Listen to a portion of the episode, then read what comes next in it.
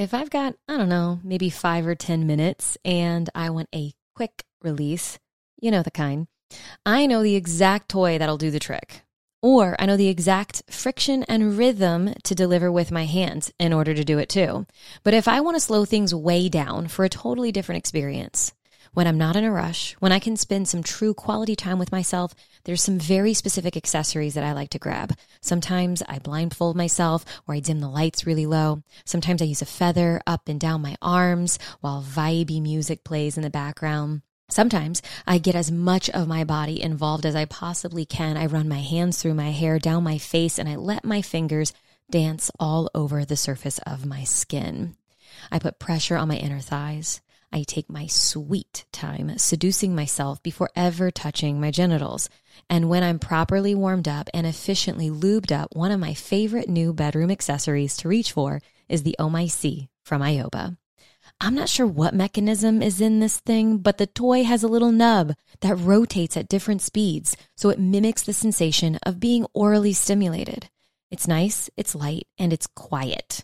Sometimes the sounds of my toys can actually take me out of my experience, so a softer, quieter toy is incredibly appreciated. I make sure to take deep breaths as I let the pleasure and sensation build, breathing it throughout my body. And when the time is just right, I pick up the speed of the rotation and I ride a full body wave of ecstasy. This is one of many acts of devotion I choose to regularly deliver to myself. And it's not about what my partner can or cannot give to me. It's about taking time to be with myself in my pleasure, doing anything and everything that feels good for me. If you're looking for a quiet, high quality, beginner friendly, super cute vibe that doesn't actually vibe too hard, my personal recommendation is the oh OMIC from Ioba. See the show notes for details and a discount. I'm Alexa, and you're listening to That Sex Chick. This is a Soulfire production.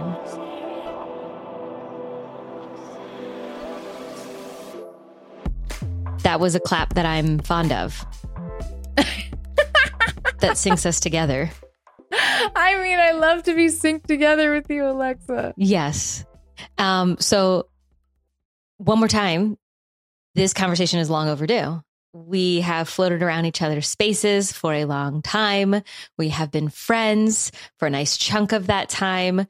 And wow, have we lived life and have our brands and businesses and identities and personalities and stories all unfolded over the last goodness. I think we've probably known each other going on four years. Three or four, yeah. Four years. Yeah. Wild. Yeah, we've so, been horizontals together. You've been in my house. I've been in your house. Mm-hmm, mm-hmm. In in New Orleans.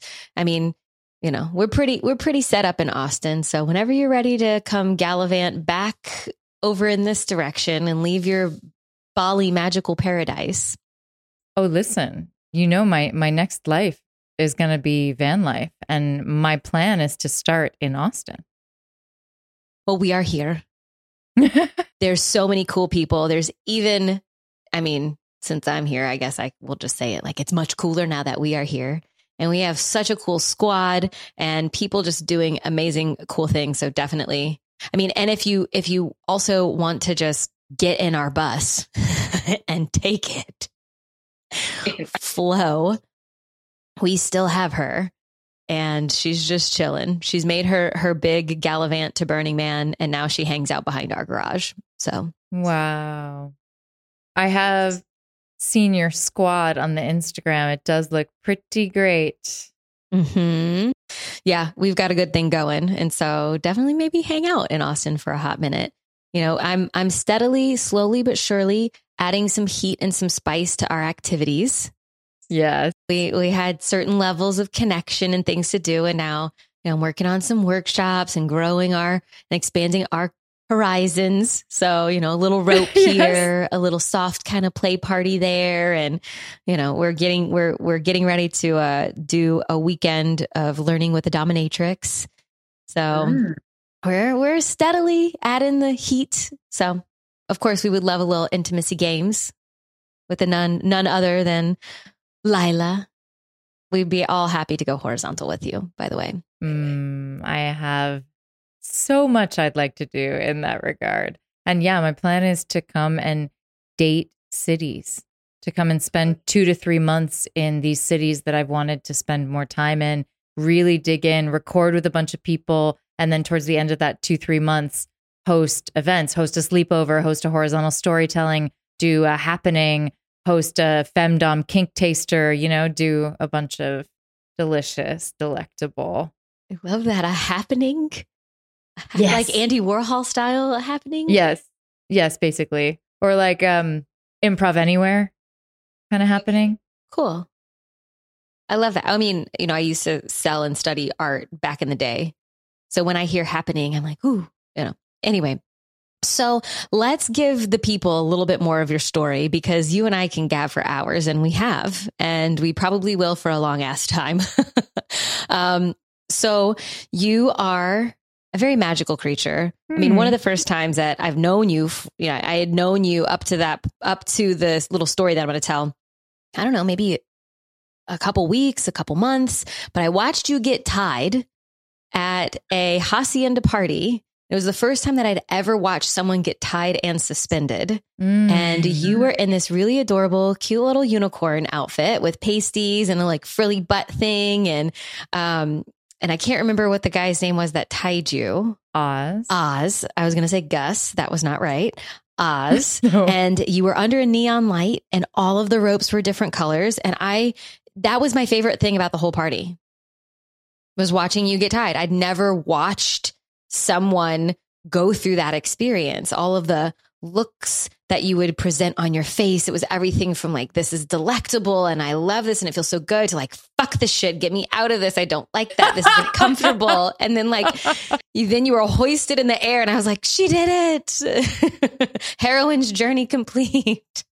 Oof, that was only the second time I had ever been suspended in my life. The first time was our rehearsal, and we rehearsed inside. And if you know, you've performed, if you if you know anything about theater, when you do a rehearsal, when you do a dress rehearsal, you want to do it in the exact same location with the exact costumes and props that you will have when you perform. But that is not what we did. We rehearsed inside on rigged in a static way. And outside, we were rigged on a ring, which moves. And I did not expect that. And I was very inexperienced as well. So when you're inexperienced as a bunny, you don't necessarily know what is going to be bad. you know, you're you're like, I don't know, that feels like kind of weird, but maybe it's going to be okay and it's probably not going to be okay. And then, you know, so we had a lot of communication throughout and I was like, "Oh, no, it's not."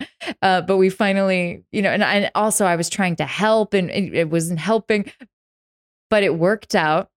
And I was wearing that little iridescent unicorn horn and and little silvery outfit. And the rainbow ropes were in the black light as you said. And then kenneth who was learning to crack the whip broke the balloons over my head and confetti rained down upon the unicorn caught in the rainbow ropes. And i think that was a, a peak moment right the the the crowd response of that you know surprise of the confetti and breaking the confetti with a whip is a pretty badass stage move. It really, it was like if, if all play parties, sex parties, if parties in general don't have this level of entertainment, and it was like, it was everything. It was everything. And it was so good and getting to watch you there. And, uh, um, Hacienda is not necessarily the place that I want to start with our conversation. I would love a little backstory on how you even wound up getting into a sex positive community space and and what that looks like. Because I think I, I throw out sex positive community home, and people are like, "What are they? Is there just like orgies all the time? Orgies all the time, or is there just like erotic art on the walls, or you know?" Mm. Let's let's hear Lila's version. How how would one's life lead into living in a place like Hacienda? Or how did mine? Yours specifically. So, yeah, mine. So I think it begins when I moved back. So I was traveling in 2010, 2011. I moved back to New York and I was starting to get very curious. I'd always read everything I could get my hands on about sex, love, and relationships. And I, you know, devoured Dan Savage's column for years and years and years. I was just absolutely fascinated. And then I went on this tour where I went up and down the East Coast and I went to Spain, France, Germany, and Holland. And I found myself in conversations about those things with everybody. Everybody that I stayed with, we wound up at some point horizontal having these kind of conversations. And then I came back to New York and I was like, I I don't really understand monogamy. And I I, I would like to I, I'd like to know about these open relationships and I would like to I'd like to go to a sex party, but that seems scary. So maybe I can just go with somebody that I know because like that seems really out there and but I, I just want to go as an observer. I just want to go as an observer to observe the natives of the non-monogamous variety. you know? And and it so happened that my dear friend First of all, he gave me three books actually. This and this this really sent me down the rabbit hole of sex positive culture. So he gave me first Mating Captivity, Esther Perel's book, which is mainly about that that dual desire for safety and excitement in our romantic and sexual relationships and how we manage that paradox. Then he gave me, oh shit, it was arousal first. Arousal, The Secret Logic of Sexual Fantasies by Michael Bader. And that absolutely cracked my mind wide open to think of fantasies as the way that we make it safe for us to be aroused the way that we, some of us deal with the fear of being too much, the way that others of us deal with the fear of being not enough, and the way that I and many others that I know deal with those dual fears of being too much and not enough. Absolutely fascinating. Then he gave me Mating Captivity and then Sex at Dawn. And so I read Sex at Dawn and I'm like, what? bonobos or bonobos, not even sure how to pronounce it, you know, and then also the the Miswo, I think, Mosuo, Mosuo, the the walking marriages where women had their rooms and a an engagement, an encounter was considered closed after the evening, and it could continue as long as the the woman invited, and it could end that night. And the the freedom of that and the, the the fact that there was a precedent in history for the sexually liberated woman the sexually adventurous and liberated woman was incredible and shortly thereafter as i start thinking i want to go to a sex party and i was i was working on an article that i called a woman oh shit what was the title? Damn it. It would be so much better if I had the title for you. Anyway, the subtitle was A Woman on the Verge of 30 Questions Monogamy. and so he invited me to this play party, and I was doing Thai body work at the time. And he said, We can give body work for tips at this party. And I was like, That's okay. Okay. Okay. Wait, wait a mm-hmm. minute. So tell me, will I have to touch like touch anybody that I don't want to? And he's like, No. I'm like, will I have to play with anybody? He's like, no. I'm like, okay, sold. And so, so the vantage point of being being contracted to work, being being a, a fixture of the party, having a space carved out for me where people wouldn't get too close to me, where I had a job to do, where I had a vantage point of most of the party, and I could witness things, but from this quite protective bubble. And actually, there were gauze curtains around us, creating a protective bubble. So if you stepped into the bubble, you were about to be worked on or you were finishing up, you know? And if you weren't, you were outside of the bubble. So I had this space carved out. And I remember the first time I saw sex in front of me was really to the right of me. And I was giving Thai massage to this very handsome young blonde man. And I looked over, and these were early adopters because a lot of people at play parties wait for the witching hour, you know, sometime after midnight. And these were like the 10 p.m. people, bless them. And they were just, they were just going at it and, and really, you know, really fast and hard. And I looked over and I was like, huh, they're having sex there. And I'm like, yep, that's about what it looks like. Hmm. And then, you know, I went. I had a very similar experience at a sex club. I think it might have been in Georgia for the first time. And I, and I saw the sex around and I was like, I am surprised this isn't having more of an effect on me. Yeah. Just felt very normal, very natural. Yeah. I was like, I do that. That's what it looks like. Oh, that's what it looks like when you're in that position. I had a similar experience when I went to my first nude beach in Amsterdam and I saw women topless. I was like, yeah, that's what that's what we look like. That's that's how we come in, that's how we go out, you know? and then I was invited to a really fancy one, a really posh one, top floor one. Doesn't exist anymore. And it's in a penthouse and it was, you know, all secret and hush hush. And I wound up going actually with a bodywork client of mine just as friends because he could get me in. And it was very kind of him to take me as a gift. And I was this was the first time that I'd been to one that felt really exclusive. And there were really a lot of very, very sexy people. There's a dress code. It wasn't a costume one, it was a dress code. It was like upscale with lingerie underneath. They were very specific about their guidelines. And they had a bunch of different rooms. One of them was the kink room. So that's where I found myself gravitating. So people are doing, you know, some people are doing medical play over here, some needle stuff. I don't, I can't do with the needle stuff. Somebody was doing some very intense acro yoga inspired massage on a massage table over here.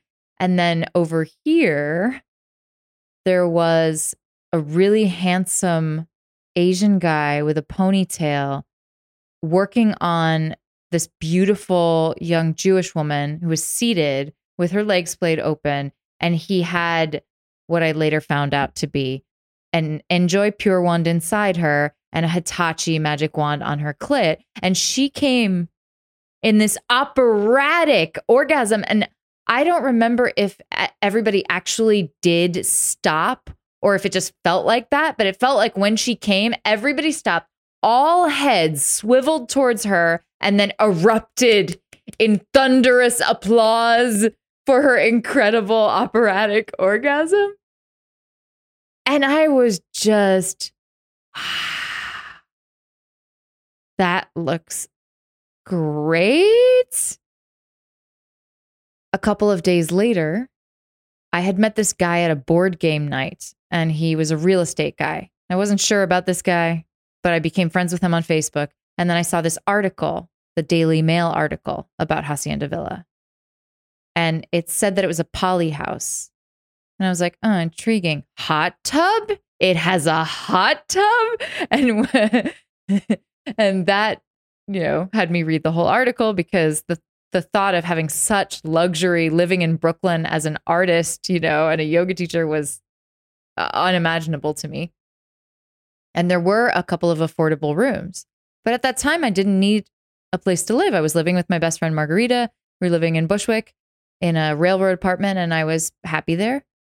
And then the next week, she told me that she was moving out. And I was like, oh, huh. And then I ran into the real estate guy again at another event. And I said, oh, it sounds really incredible, but I'm not. I, I, I mean, I don't know what I am, but I don't. I don't think I'm poly, and so I, you know, I don't think I fit the bill. And he said, "Oh, you don't have to be polyamorous. That's just what the article said. You just need to be sex positive. You need to be, you know, accepting of people's lifestyles and and relationship choices and sex choices. And I was like, well, that's that's easy. that's no problem. So he said, come see the place. I showed up. It looked just like a normal three story brownstone. It's in my neighborhood. So I'm comfortable with the neighborhood. And there's construction going on. And I walk in and walk up the stairs to the third floor. and he knocks on the door. The door swings open, and it's the Asian guy who had given the orgasms. And I was like, oh my God, hello. And I shake his hand and I said, I've seen your work. so that was Kenneth, Kenneth Play. And we sat on the floor in one of the empty bedrooms and he interviewed me and I said, you know, I've I've wanted to live in community for a long time. And I visited some intentional communities on my road trip in 2008, including one outside of Portland, Oregon. No, no, uh, Ashland, one outside of Ashland, Oregon. And I just thought that that was a thing that only existed for hippies in rural areas. I didn't think that that was a thing that happened in New York City. And as it turned out, it's a thing that happens a lot and, and has been having a renaissance and a resurgence.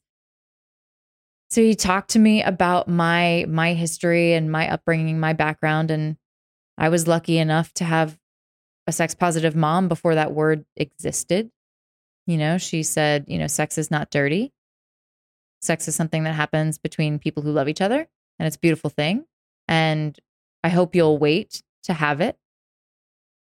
But then she told me when I was in high school, you know, but if you if you want to, then I'll we'll, I'll take you to the store. We'll get you condoms. We'll get you birth control.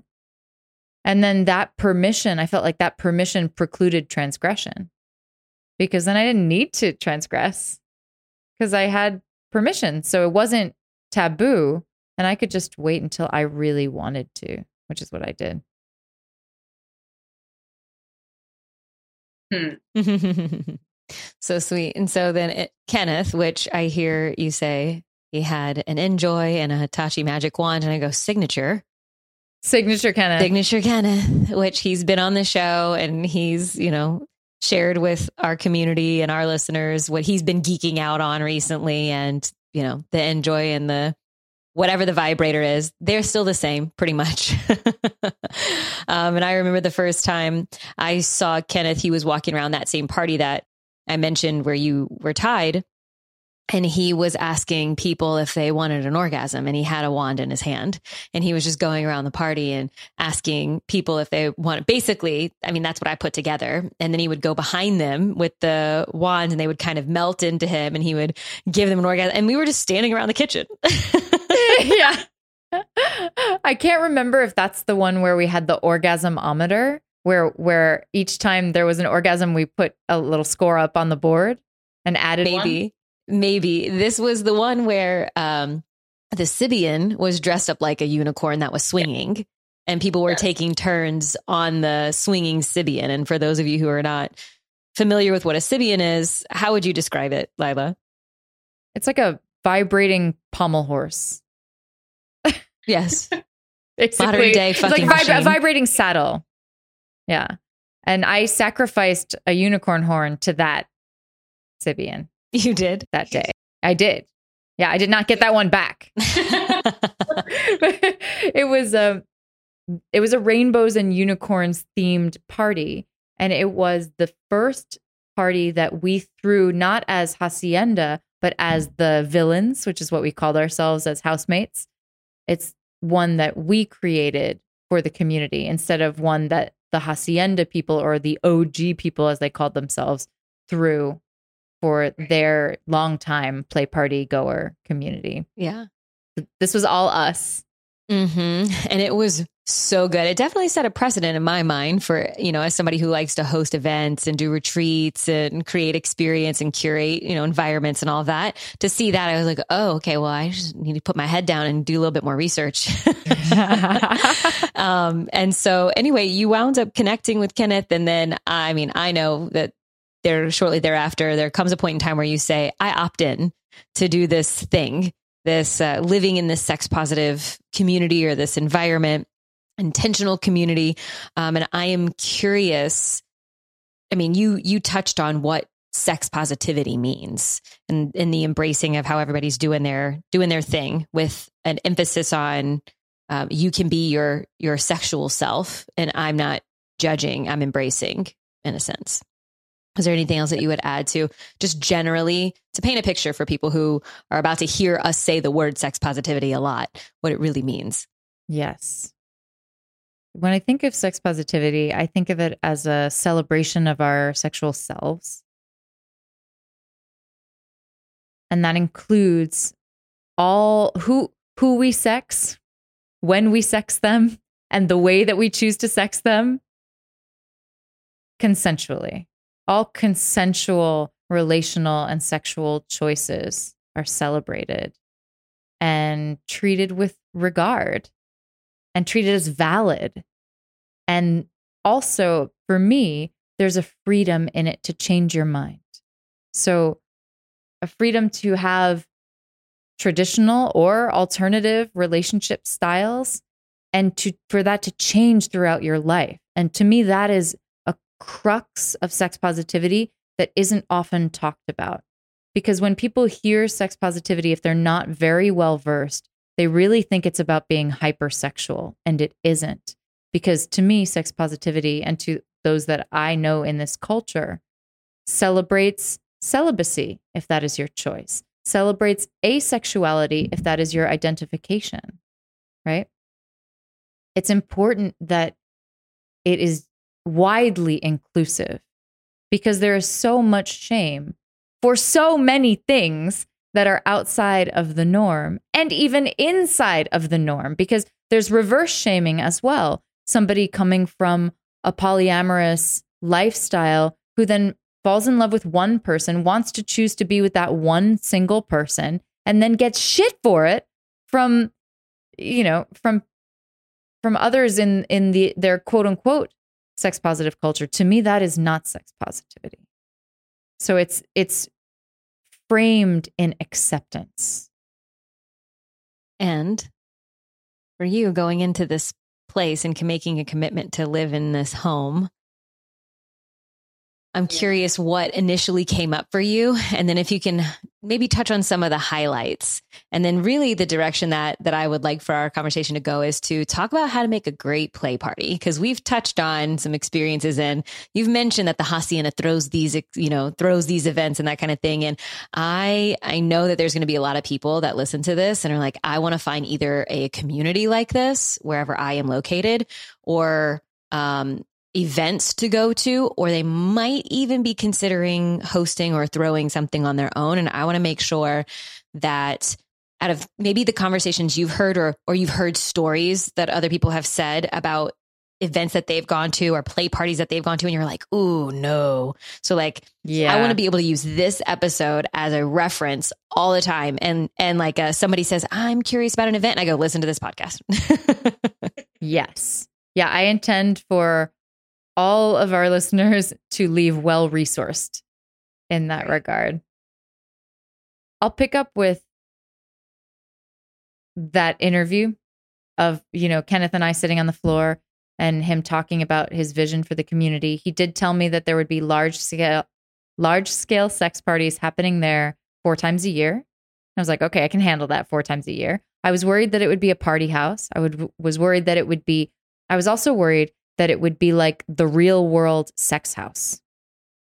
And that concerned me to a great degree, right? Because I, I come from anxious stock and I need a home life that feels safe. And when he told me that there was a guideline against housemates having sex with each other, basically all of my worry evaporated. And I was certain that this was my new home. I was certain that and and and I made that decision that day. There was actually somebody in the room that I wound up living in for 5 years. And he could afford a bigger room and he gave up that room. Kenneth told him to give up that room so that I could move into the room that you saw that I lived in on the third floor for 5 years. My worry was mainly around internal sexual dynamics and then dramatic breakups and then people's energy because a couple's energy is not just two people right? We i'm sure you talk about this all the time right? It is the you it is the other and it is the relationship.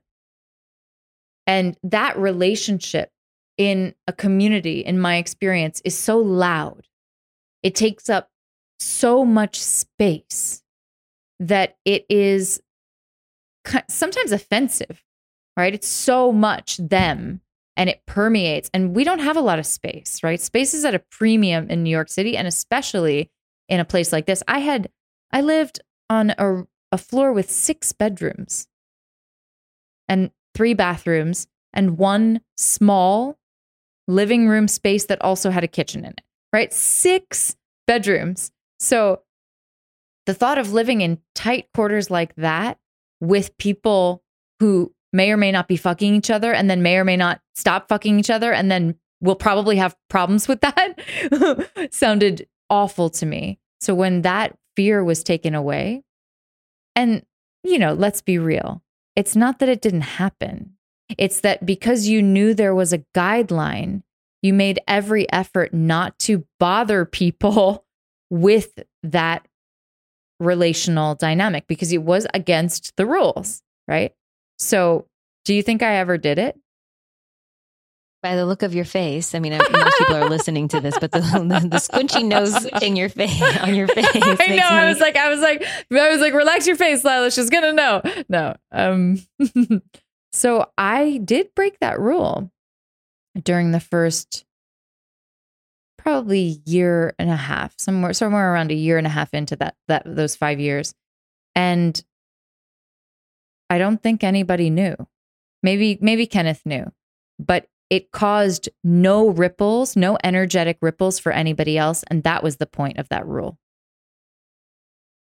And if you had a fight with your partner, then they could leave and leave our home unmolested and undisturbed, you know, so that we could so that we could also heal each other, right? So that we could be the cocoon for each other and have that home first stable life and environment, which is not to say that we didn't have problems internally, we did, but they would be amplified exponentially if people were in romantic and sexual relationships with each other.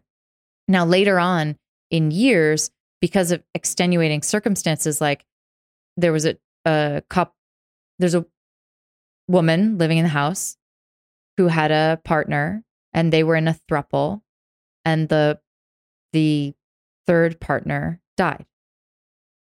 And after that, they asked if her partner could move in. And we made an exception. And then there was another extenuating circumstance and we made an exception. And then there was the pandemic and we made an exception, right? So it's not that it never happened, but it was towards the end. And I don't know if it was a factor, but you know, there's been a lot of implosion there. And I think that has something something to do. Not everything, but something to do with it.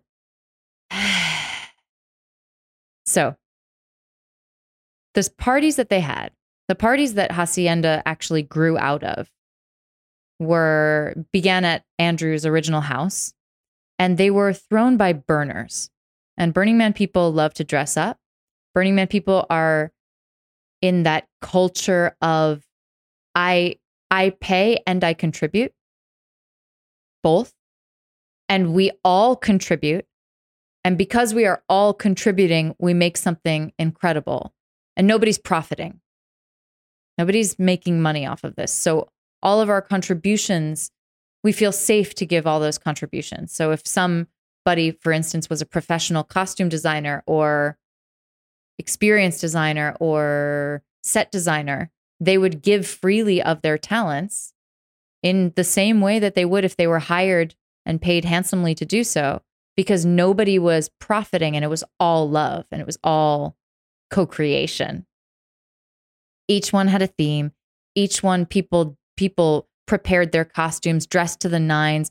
Most of them had installations, actual large scale installations for the rainbow and rainbows and unicorns party. I made a candy mandala. I was there. I the night before I helped you separate runts. You did. It took so long. but that was the kind of thing that people would do for these parties and the way that they felt dedicated to the the pleasure and joy of this community. So they were doing that for I believe I believe it was 7 years by the time he decided to found Hacienda Villa. And by the time Kenneth came on board as the as the co-founder. So they had this culture in place of these parties. And they were doing big ones. So they had developed a lot of customs and culture around it. I'm wondering where I should start here with the big ones or with how to prepare or with my personal experiences at my first parties or how should I start? I think it would be really amazing to talk about what you might see at one of these parties and then maybe blend a little bit of your story and and some of the things that you came up against. Because you you really in in the in the story with the njoy wands and the needles and all of that like someone could be listening to this and has never been to a party. Like maybe the closest that they've gotten is some Fifty Shades, either the books or the movies, or right. maybe Eyes Wide Shut, or some something like that. And they're just like, oh my god, it's just a bunch of kinky dark fuckery happening all over the place, mm-hmm. which has not been my experience, fully my experience. So I think a little bit of like, what could this include? Okay. So the one that came to mind is the second party that we threw as the villains, which we called Game of Moans. And it was just before the season finale, the se- series finale of Game of Thrones. So, Game of Moans, everybody dressed in the style of or as a character from Game of Thrones. When you arrived, there was somebody greeting you at the door, checking you in, and giving you a very quick lay of the land, telling you what was happening in the event space downstairs, what was happening in the backyard, what was happening on the first, second, and third floors, and what was a little bit about what was available to you, just a, a basic lay of the land. And what we would usually do is give each floor some kind of theme. I'm thinking, and now I'm thinking of all these other parties, right? So, so the church party is the best example for the the theme. Obviously, the basement was hell. So it had, you know, the the St. Andrew's cross that you could tie somebody to and flog them. It had the quote unquote torture devices. It had it had that kind of red light feel. And then the first floor was church. So there was stained glass projections and people dressed in papal outfits and and things like that. The second floor was I think it was it was something like purgatory because there was a tribunal and they would they would sort of like arrest you and bring you to the the second floor to be tried and there was a you know a judge and jury and executioner and and then they sentenced you to flogging or whatever and then the third floor, because there was always in our parties a space that was not for sex, a space that you could go to to just relax. You could, it was usually a cuddle space. There were soft things, there were blankets, there were pillows. You could hang out. There was often massage happening there. And so, in the case of the church party, naturally that was heaven and it had angels, and I, w- I was wearing white wings and and it is such an important thing that a party, and they don't all have this, it's such an important thing that a sex party has a place where people can go if they just want to not be confronted by sex. Even if it's for a few moments, they just want a breather, or maybe they want to spend the whole night there. Usually, at a if a play party is worth its salt, you'll go and if you haven't been there before, or sometimes even if you have, there will be an orientation. If it doesn't have an orientation, I would be worried. I was just going to say run. Run. Go visit your grandmother or your nieces or nephews or something. Do that instead. Oh my God. I love how you went to grandma straight from the sex party. May she rest in peace. So, adult Jesus. So, and at the orientation, they will give you spatial orientation, tell you where things are happening and when they are happening, what's allowed and what's out of bounds. They'll tell you where there are supplies. They'll tell you how to how to comport yourself. They're, they'll share etiquette guidelines with you, share things about consent. And I do have, and I just recently gave an orientation for a play party here. And so I do have my notes in case you wanted me to uh, share a bit about how I run a play party orientation. 1000%. If I could have everyone opt in before they go to host a party, if I could have them just listen to Lila's grand orientation for whether you haven't been in a while or you were here last week or you've never been before in your life, listen up, sweet tits. This is how this goes down. this is how we yes. ensure everyone feels really good or feels appropriately bad, depending on their the flavor they're here for. Yum. And this is how they can ask for it. And this is what to pay attention for. And this is how to be a good fucking human who's feeling a lot of emotions and sensations in their body and an environment that is very unique and potentially novel. Like there's a lot going on at a sex party and there are so many ways that you can fuck it up. But I promise you what, what is about to come out of Lila's mouth is how you don't fuck it up. So, how I would love to orient you is also beginning with the pre party planning. And before you decide to go to a play party, whether you're going with yourself or with a partner or with friends, I highly, highly, highly encourage you to do this forbidding exercise, is what I'm going to call it because it's F B I D. Fears, boundaries, intentions, desires. And I think it's just fun to call it forbidding because it, you know, gets all the letters in and then it's a, a fun way to talk about it. Fun acronym. I've done this with a partner. And I'll sit down and say, I'm afraid that uh, you're going to want to hit on other women. And whatever is, you know, whatever comes up for me around that.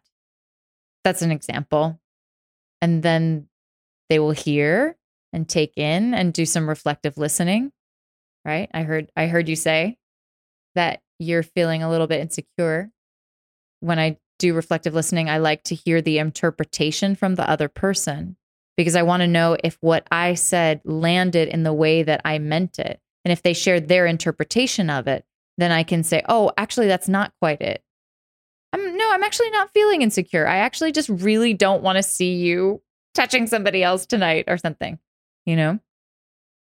And then you can go back and forth on each piece, or one person can say their whole thing and the other person can say their whole thing. I like to go back and forth. So then the other person shares their fears. So then we talk about boundaries. And in keeping with that with that fear that I shared, I'm going to say, well, my boundary is just playing with you tonight. I just want to, that's it. I'm not going to, I don't want anybody else to touch me. I don't, I don't want to be in any puppy piles. I don't want to be in any orgies. I just want to play with you tonight. And then they'll share their boundaries. For instance, somebody who is interested in anal play usually might not want to be doing anal play in front of other people or might not want to be doing it that night right? So sharing those those hard lines. And then intentions is what what do we want to what do i specifically what do i want to cultivate that evening? How do i want to feel? How do i want to approach it? What do i what environment do I want to cultivate for myself and for us? So, what I've often said in in this is I really want to have an experience with you in this sexy environment. I really want us to cultivate our pleasure being able to look at and hear other people people's intentions can be all kinds of things, right? The intention, if you're going solo, the intention can be to practice saying no. I'm just going to say no to everybody all night so that I learn how to say no in this environment. Or the intention can be to flirt with as many people as I want to without feeling any shame or guilt about it. Right. And then the other person shares their intention. And then you get to the fun stuff. Then you get to the desires. And so the desires may or may not happen, but if you don't if you don't speak them, they are much less likely to happen. You magnify the possibility of them happening by speaking them aloud, by casting the spell of your desire over yourself and your partner or whoever you're doing this exercise with.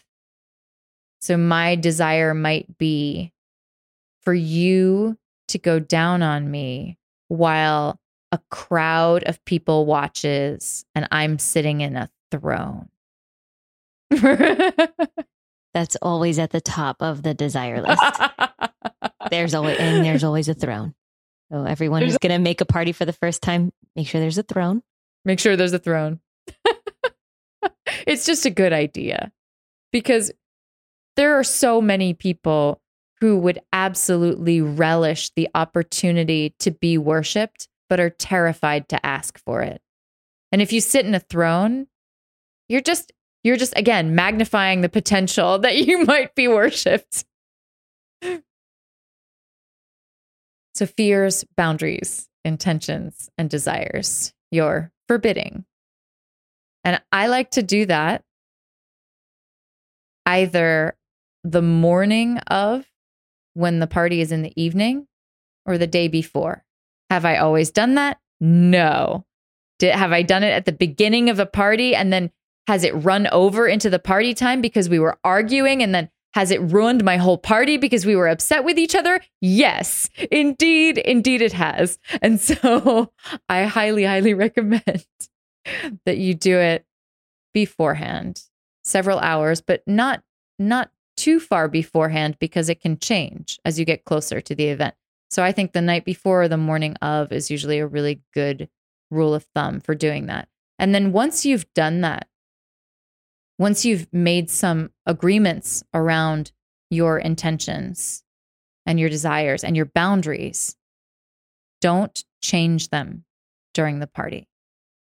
There will always be another party. And I think a lot of times people are just so thirsty because they've not experienced it before and it feels like there's just never going to be another opportunity. There will be. There will be another opportunity. But if you, in the heat of the moment, in the heat of the turn on, when you're on your own special cocktail of drugs, your internal drugs of turn on and arousal, you're going to make decisions differently if you're not keeping to the guidelines that you set from before. If you find them to be too constricting, then next time you can change them. But this time, really stick to the ones that you made.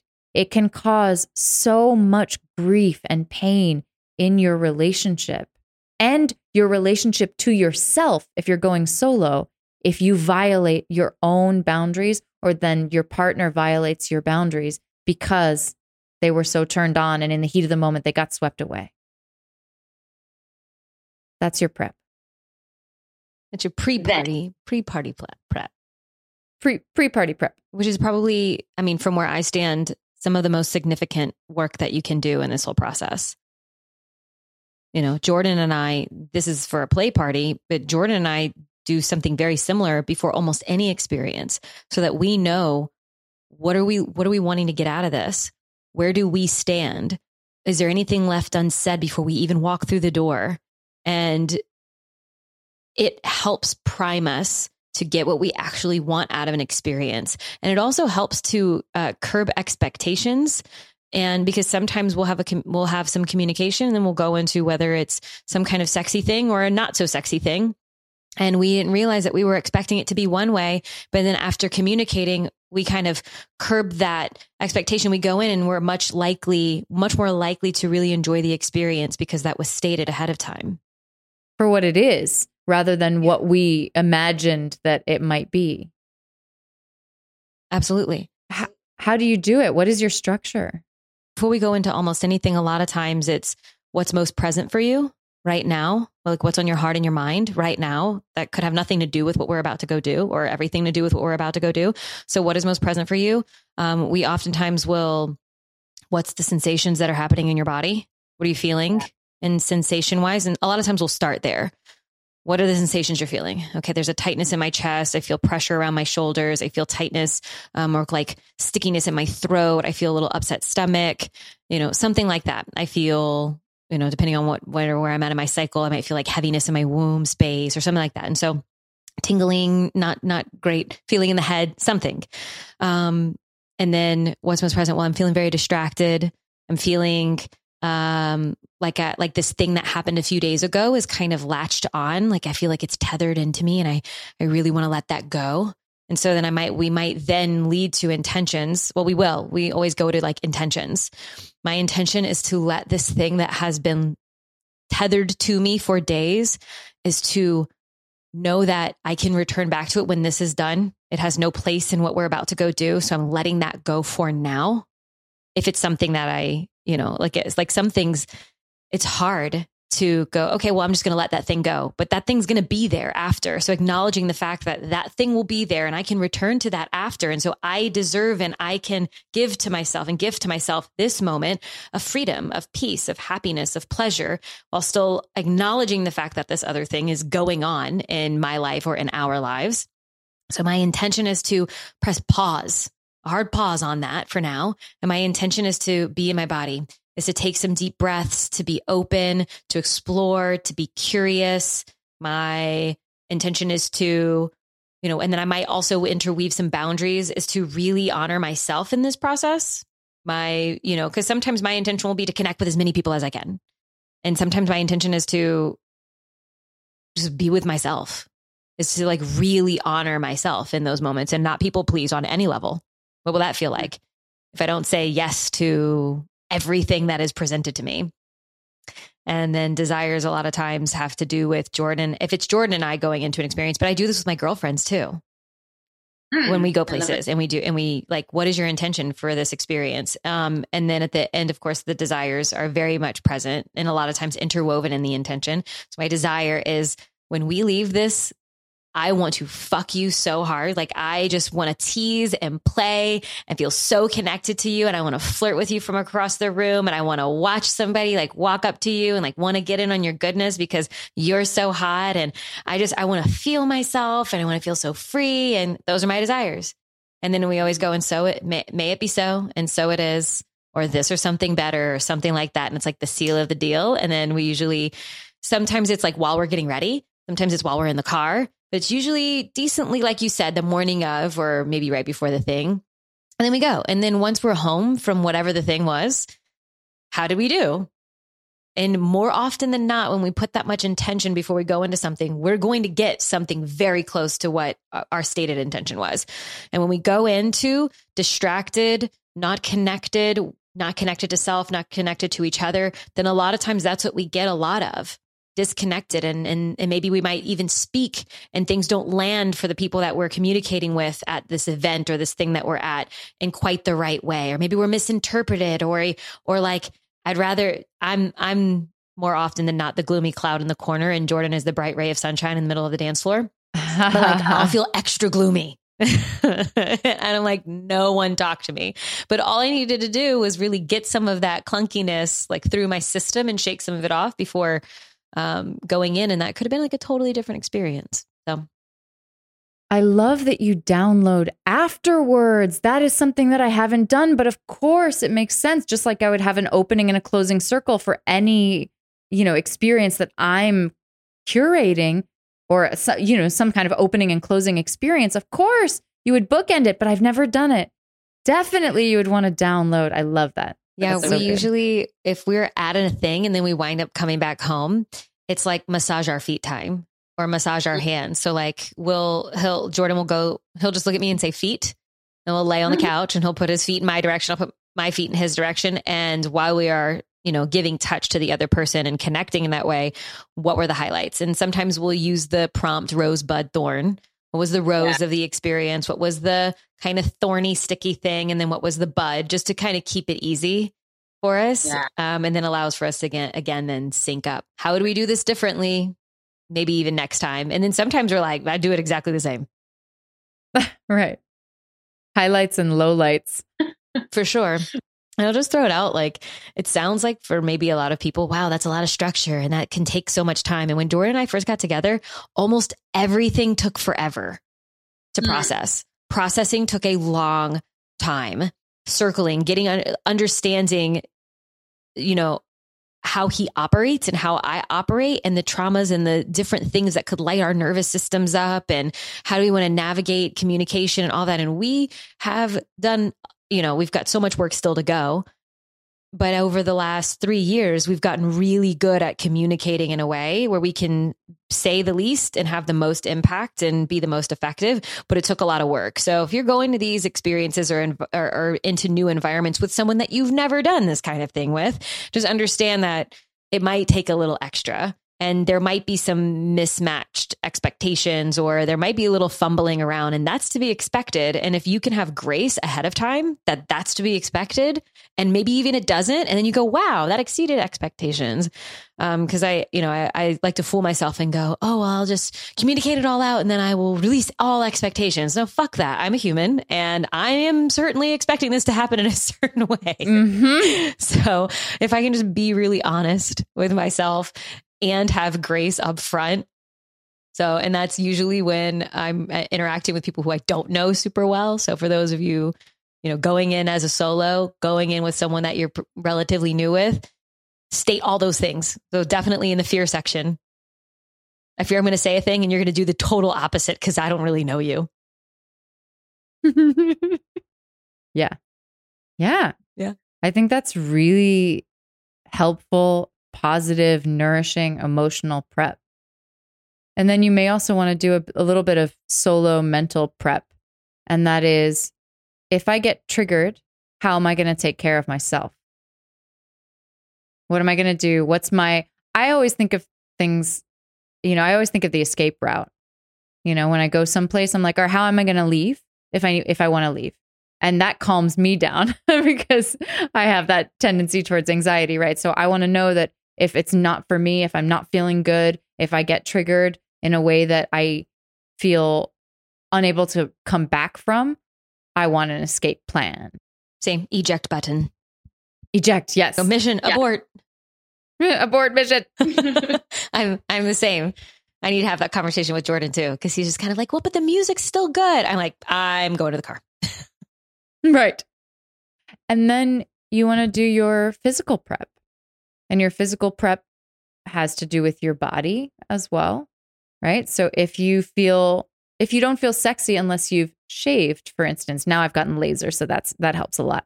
But uh, if you don't feel sexy unless you've shaved, then you're going to want to be clean shaven. And I like to lay out my outfit the night before and look at it. And and you will probably want to have a sexy go bag. You probably want to have your or or a sex first aid kit, you know, however you want to think of it. You want to you want to have your things. I personally can't do latex condoms. So if I go to a play party, I need to bring my own condoms. I, I'm not going to expect anybody else is going to have polyisoprene. So I bring my SKYN condoms and I bring my preferred lube because there will probably be supplies on hand, but they may not be the ones that agree with your body.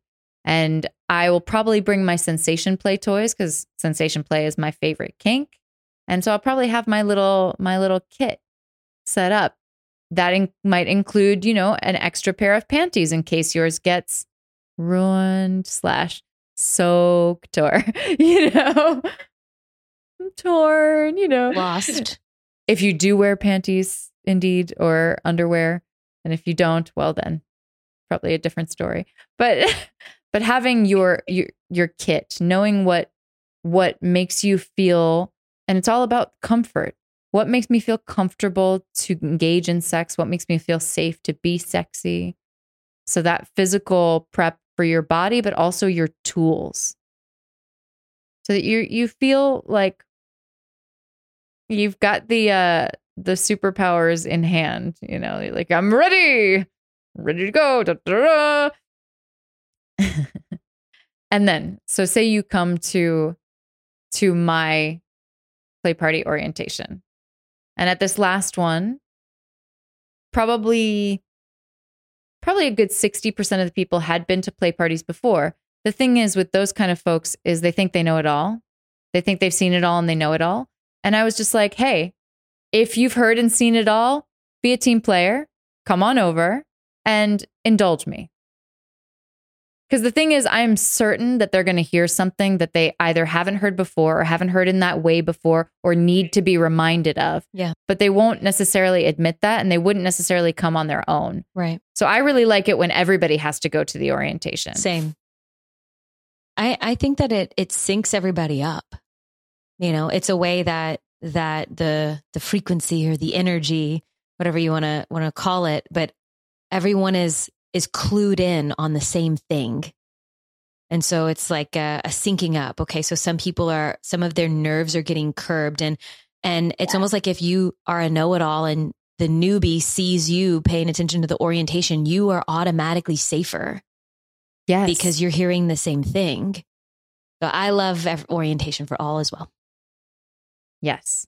And also, just in terms of group dynamics, as you know, you've led so many things. We need to gather at the outset together, all together. Mm-hmm. Not this pocket over here, not these cool kids in the corner smoking the cigarettes who are not joining. Everybody, Right, everybody together. right. Well, I mean, this is different than going to a sex club. I'm not going That's to rally the troops inside of you know the sex club. You know, there's Okay. there's the same owner as here in Austin as the one in New Orleans, and I'm not going to go. Everybody from the rooms, everybody come come in. Let's sync up. Let's talk about our intentions. Let's hear the rules and the regs. You know, you go into a sex club and it's kind of a free for all. There's some rules. It would be You're gonna pay better a if lot they of money did. to get in, and it's probably you may or may not get what you want out of it. But this, what we're talking about, is a very intentionally, specifically curated experience. Yeah. But you know, I wish they did. I wish it weren't laughable. I wish they they would gather everybody from all the rooms and be like, "Hey, you need to arrive by this time because we're all to talk about this." I wish they did, but they don't. So, I would I would greet you and say, you know, I'm Lila. I used to live in a sex positive intentional community for 5 years and I've been to play parties of all shapes and sizes there and in other places. I've led orientations, I've taken play party etiquette workshops, and I've attended many parties, and I've had sex at only a few. And I want you to know that you are not obligated to play. You are not obligated to play in any particular way with any particular person at all at any sex party you go to ever because a lot of people who are going to a party for the first time, just like me, are afraid that they will feel pressured to play, that they have to, or that they, if they're not really participating, if they don't. That's not true. And I want them to know that at the outset. And when I brought a sweetheart of mine to his first play party, when we did our fears, boundaries, intentions, desires, I also told him, we don't have to do anything. We can stay for five minutes and then leave. We can come upstairs and fuck up here. We can come upstairs and cuddle or fall asleep and watch a movie. We can just socialize at the party. We can just cuddle at the party. We can get naked and go in the hot tub. We can fuck. We can do anything we want, anything we feel. And I don't have any qualms about us pulling the parachute and and us leaving that would be completely fine with me and that relieved the pressure so much that we were actually able a couple of hours into it to make beautiful love in front of about 10 people and be so focused on each other and both come and that is not so usual Right. And I think even no qualms with pulling a parachute and no attachment to any one particular thing happening. particular outcome I think sometimes people go into it and they'll go, yeah, we'll just see how it goes. But internally, if they're really honest with themselves, they're really hoping that this one particular thing at least happens, or they're like really fixated on one thing happening, um, or the person that they're going with delivering in some way, or yeah, and I, I love that reminder too, as I'm starting to slowly but surely prepare some experiences here in Austin. That's definitely been something that that's come up for me is I'm I'm talking with a lot of people that I'm very close to, and I've been over the course of the last two years, slowly opening these kinds of conversations up. I mean, it probably feels a bit faster to them than it does to me, you know, opening up certain conversations. And I really yeah. want, you know, them to know that nothing, we can just all get sexy and create a sexy vibe and have a party where no one, there's no intercourse of any sort. There's no penetration of any kind. There's no sex, whatever you want to call sex, whatever it means to you, that really plays out and it would still be a success. The party would still be a beautiful celebration of our sexuality and our differences and pleasure and all of that. And that's what we're showing up for. And it doesn't mean that everybody gets stripped down naked and starts having at it and, and, you know, in a room all together, though it could. Could. But that's not what my goal is. My goal is the celebration, which brings it back around to what sex positivity is, is to celebrate you in all of your beautiful glory, including your sexuality, especially because of your sexuality and your preferences and your curiosities and the things that you're questioning and the things that you yes. are like a absolute no to, all of it, celebration across the board. And it's so fucking juicy. It really is you know, with the pandemic, it provided so many challenges that yielded lots of creativity. I would say. And the closest that I've gotten to having our community here participate in a play party was when uh, Beth and Andrew invited me to lead a little something on one of the virtual play parties. And this was right at more or less the, not the onset of the whole COVID experience, but somewhere in the first third of it. And our crew was celebrating. I think we were all together that particular weekend for the baby moon of one of our friends who was about six months pregnant. And we all showed up together. Well, we all where we had our little pod of sorts of people that we were seeing at that time. We were relatively exclusive to each other, um, which feels very official. We were exclusive to each other at the time. And we showed up on the Zoom, and I got to lead a a like scavenger hunt for sense sense uh, sensation play toys, and then to come back onto the screen and to um, have one person close their eyes or be blindfolded and do the thing. And we did that in the house together, of run around and go find sensation play things and do that in each other's presence. And it was so hot to look around and watch my friends connecting, looking into each other's eyes, you know, and, and just like the way that they were touching each other and like, fuck this for a lot of you. This is the furthest you've ever gone in a room with other people and there's something about the energy that just starts building and the love. And I feel so honored at times to see people that I really care about, you know, in my everyday, day to day life, especially in their units and their partnerships. And not everybody had their, had a partner there, but just the way that they were showing up. It was just, I don't get to see you like this, you know? And so I'm excited to keep pushing the, I'm the edge pusher. Like, how's everybody doing? You all ready to take one more little tiny step in that direction? Okay, we're up against we're yeah. up against a trash fence. want, want to go one more one more toe? Okay great. Yeah. And i love this conversation as a reminder for what i can bring in. And i mean who knows? Maybe you'll be in austin at the time when i actually get something together here and you can just do the orientation for me. Uh, i'd love to. You mentioned the the unspoken desires and i just wanted to pull on that thread a little bit because you can choke on unspoken desires. And the the way that people have their claws into an unspoken desire is actually less likely to to bring pleasure. And actually when you speak the desire, even though it seems like now you're going after it, your claws actually loosen your fingernails come out of it by an inch, you know, by expressing it. And then, of course, as we said before, you're much more likely to potentially receive it. So I love the opportunity. And this is what we did next. I like hearing everybody's name. We did pronouns as well because I want to be inclusive and I want people who want their pronouns to be spoken to have everybody share their pronouns so that we come to do this as a matter of course. My name is Lila. Pronouns are she, her.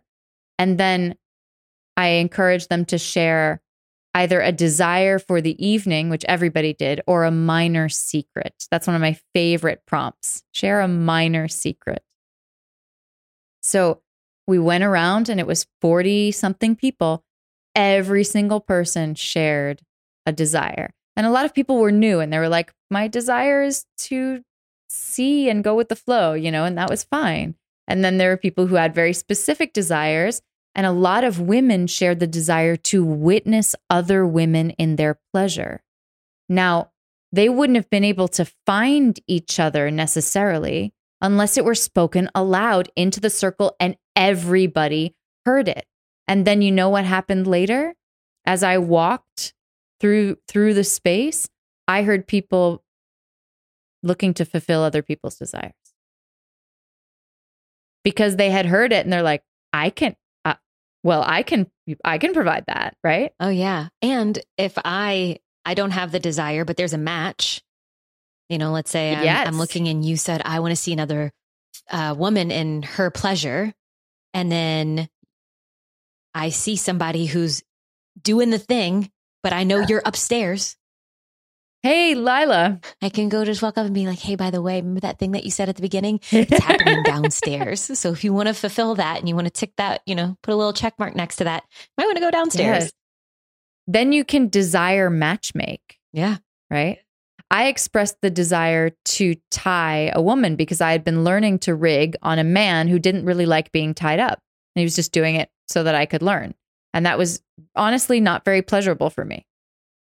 so I wanted to tie someone who wanted to be tied, and I wanted to specifically tie a woman because it's fun to dominate women. and then later on, later on, a friend came and she said, So, how do you feel about brats? And I said, I find them very tiring. So she has the desire to be tied. She would have liked to have been tied by me, but she has a very bratty, submissive personality. I don't like that. It, it as a dominant in my in my, you know, 10% dominant life, 90% submissive, 10% dominant life, I just want you to obey me. So I want to say, sit down. I don't want to raise my voice. I don't want to have to elevate my energy. I just want you to fucking do it. So that's the kind of dominant that I am. And so then we could we could learn, oh, okay, maybe that's not a match or maybe we can try it if you are willing to tone down your brattiness a little bit. You know, and then maybe you can still enjoy it. Right? Maybe I up my authority. so beautiful, you know, magic, absolute magic happens just because we went around and shared those desires. Then I talk about consent and I presented the FRIES model of consent, which is another acronym. F, freely given, consent must be freely given. R, must be reversible. I, it must be informed. E, it must be enthusiastic. And S, it must be specific very briefly, freely given means there's no coercion or manipulation of any kind. There's no power dynamic in terms of some sort of job thing where somebody has, you know, the power to take away somebody's livelihood or like there's there's none of that. So you can so you can freely give it. You also cannot be impaired deeply. And it's debatable at which point someone is impaired deeply because consenting adults, I think, should be able to be using alcohol, should be able to be using some substances and still be able to give consent freely. But that line is who knows, right? Who knows where that line is drawn? Only the person who is giving the consent, really. So there's always these uh, tricky, tricky areas and and gray spots and and challenges. But freely given. Reversible, you got to be able to change your mind. Otherwise, it's not consent. Like if I, and I, let me tell you how many times, and I had people raise their hands as well. Have you ever given a blowjob to completion when you didn't want to? And most people who had ever given blowjobs raised their hands, you know, and I think I didn't use blowjobs, but I just said, have you ever continued a sex act because you started it? And almost everybody said yes. And, you know, just because, like, my friend, uh, my British friend, Yenna, who was on my show recently, he said, people think in for a penny, in for a pound. But no, you should be able to change your mind at any point.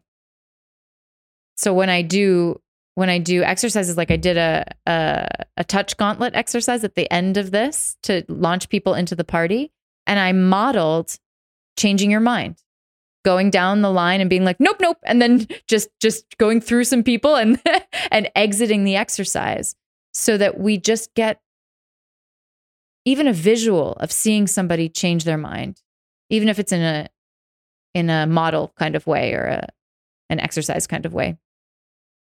Must be informed. So you need to know at least a little bit about the scope of what's going to happen to you or you are giving blanket consent to a certain amount of things, a certain area of thing, arena of things. Like, okay, I know you're going to be using this toolkit, and I see all the tools in this kit, and I'm comfortable with all the tools in this kit. But you don't know when they're going to use them, or how hard, or or in what location. It's got to be enthusiastic. So, you know, somebody's like, "Can I put my fingers inside you?" And you're like, "Yeah, Sure. I Sure. guess I guess so. Okay. That is not enthusiastic consent. and then it's got to be specific. So it's it's you're consenting to a specific thing with a specific person. And so then I would do an enthusiastic consent call and response. So let's do it. Enthusiastic consent can sound like this. Yes, thank you. Now you say it. Do you want me to respond exactly yes, thank you? Yes. Yes, thank you. More, please. More, please. Mm, yes. Mm. Yes. Oh, yeah. Oh yeah. Please, yes. Please, yes. Fuck yeah. Fuck yeah. So there's all different ways it can sound, but those are some of them. those are some good ones. And then if you are a maybe, this is borrowed from the cuddle party guidelines. If you feel like you want to say maybe to something, instead say no. Say no because you can always circle back and be like, hey, is that still on the table? But if you say maybe, you're in this sort of liminal space, unsure. Somebody might try to push you, right? Somebody might try to convince you, depending on their level of awareness and their their consent education, their personal consent education. So just say no if you're a maybe, because if you're not a fuck yes, you're a Fuck no. fuck no. And also around those no's is so many other things. oh yeah. So like getting to somebody's no is cool. What about this? Cool. What about that? Because it's way more fun to play with someone when you're both fuck yeah. Right. Right. You want to get on that thing that you're both into. And then I said this earlier, but I I will advise people if you have trouble saying no or if it's your first party, maybe you just want to decide to say no all night and see if you can find some enjoyment in it. I remember somebody being like, "Oh, I love saying no." Like, "Do you want it?" No. How would you like? No. and they just found this pleasure in it. Now, I have not really, um, I have not reached that level of enlightenment. I still am dealing with my people pleasing tendencies. Still, somebody asked me to borrow a skirt yesterday, and I didn't want to tell them no, so I just didn't respond. so funny. So this is a little bit of an ongoing joke between I have one of my friends here. Her name's Carly, and she the I I don't know. This is maybe a week or two ago where she had a full on giggle fit at how I say no so quickly. She's like, it's I'm so uncomfortable. She's like, how do you So do it? good. You're just so sure of yourself. And so now anytime I like say it so quick, someone will offer me a thing and I'm like, no, thank you. And she'll just start laughing. She's like, I don't know how you do it. and you did it with practice, right? You learned. Probably so. Yeah, definitely so. Definitely so. Because too many times was I in a position where I said yes.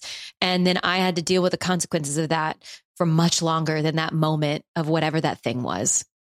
Right. Because you violated your own boundaries by saying yes. Yes, violated my own boundaries to the point where, you know, my internal dialogue goes, Alexa, you will never fucking do that again.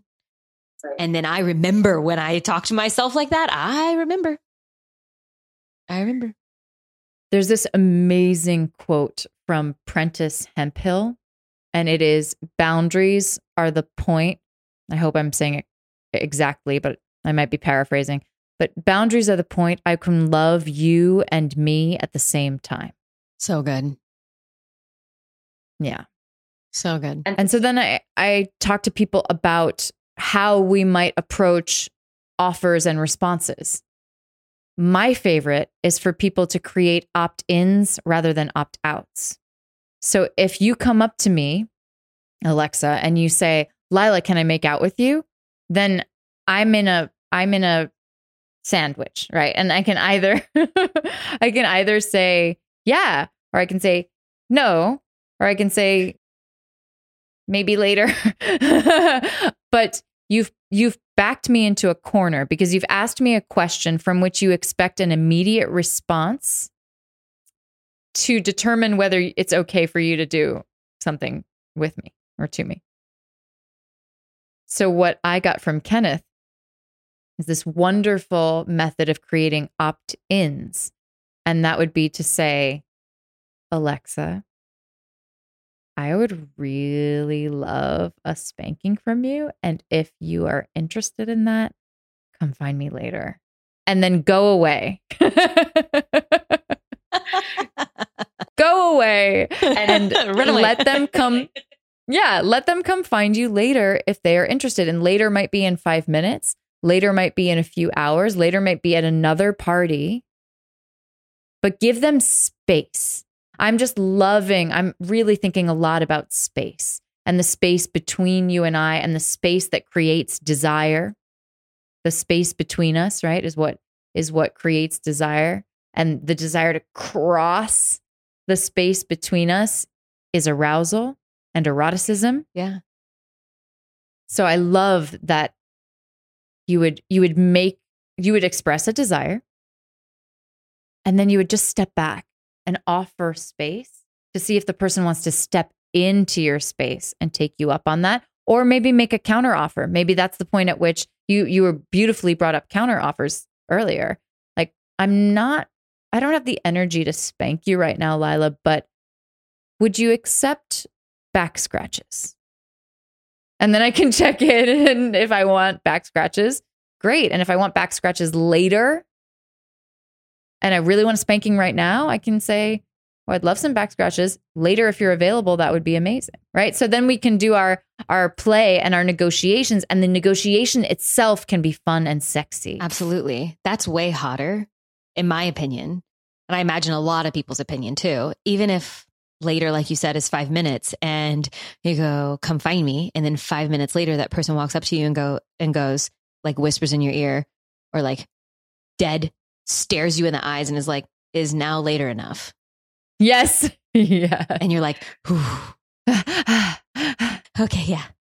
yes, yes, it is. Yes, it is. I know I asked for a spanking, but I will actually let you do absolutely anything to me. right. On the matter of saying no, I just offer this. It can be as simple as no, thank you. That's it. And if you if you say maybe later, make sure that you actually mean maybe later and you want them to come find you later and ask you again because they probably will. and also be honest with yourself and that person. If you say Yeah. maybe later, do you really mean no? Or do you really mean Right. maybe later? Right. And if you're saying it just so you don't hurt their feelings, you are going to hurt them more by stringing them along than you would if you just say no thank you. It's like ripping off the band-aid quick. Mm. And then I talk about taking a no gracefully.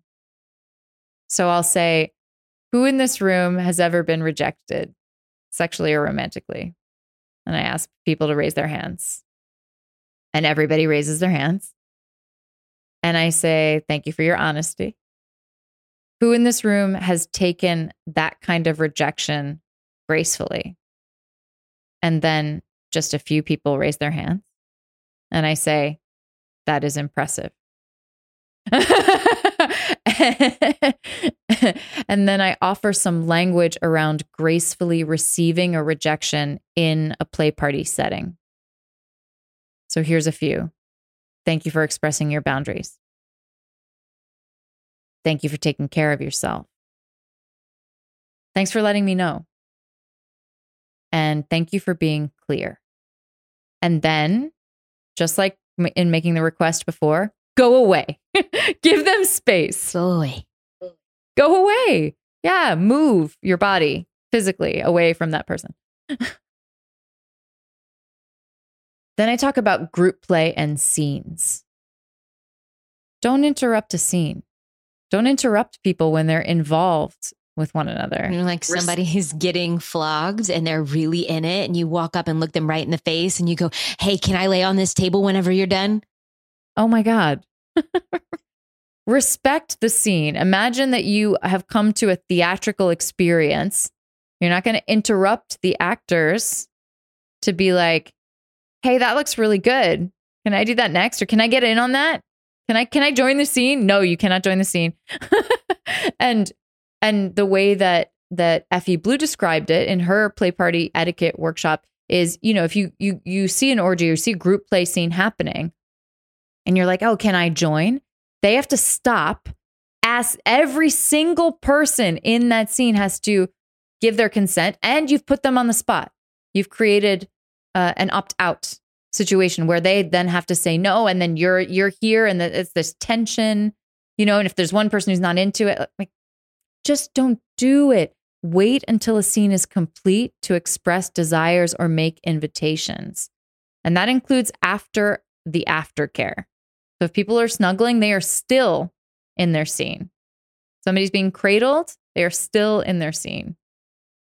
Those people have established their boundaries and their relationships. Hopefully they've done their their setup, their negotiations and their work. And you can't just slide right on into that. In a more free for all situation, maybe you can. But in a curated situation like this, wait wait. Before playing with somebody new, ideally you would have a quick, safer sex combo. Reid Mihalko has a beautiful safer sex elevator speech that you can find if you Google it or go to his website, Reid About Sex. The last time I was tested was the last time I was tested was mm, three months ago uh, the results were negative for HIV, syphilis, gonorrhea, chlamydia.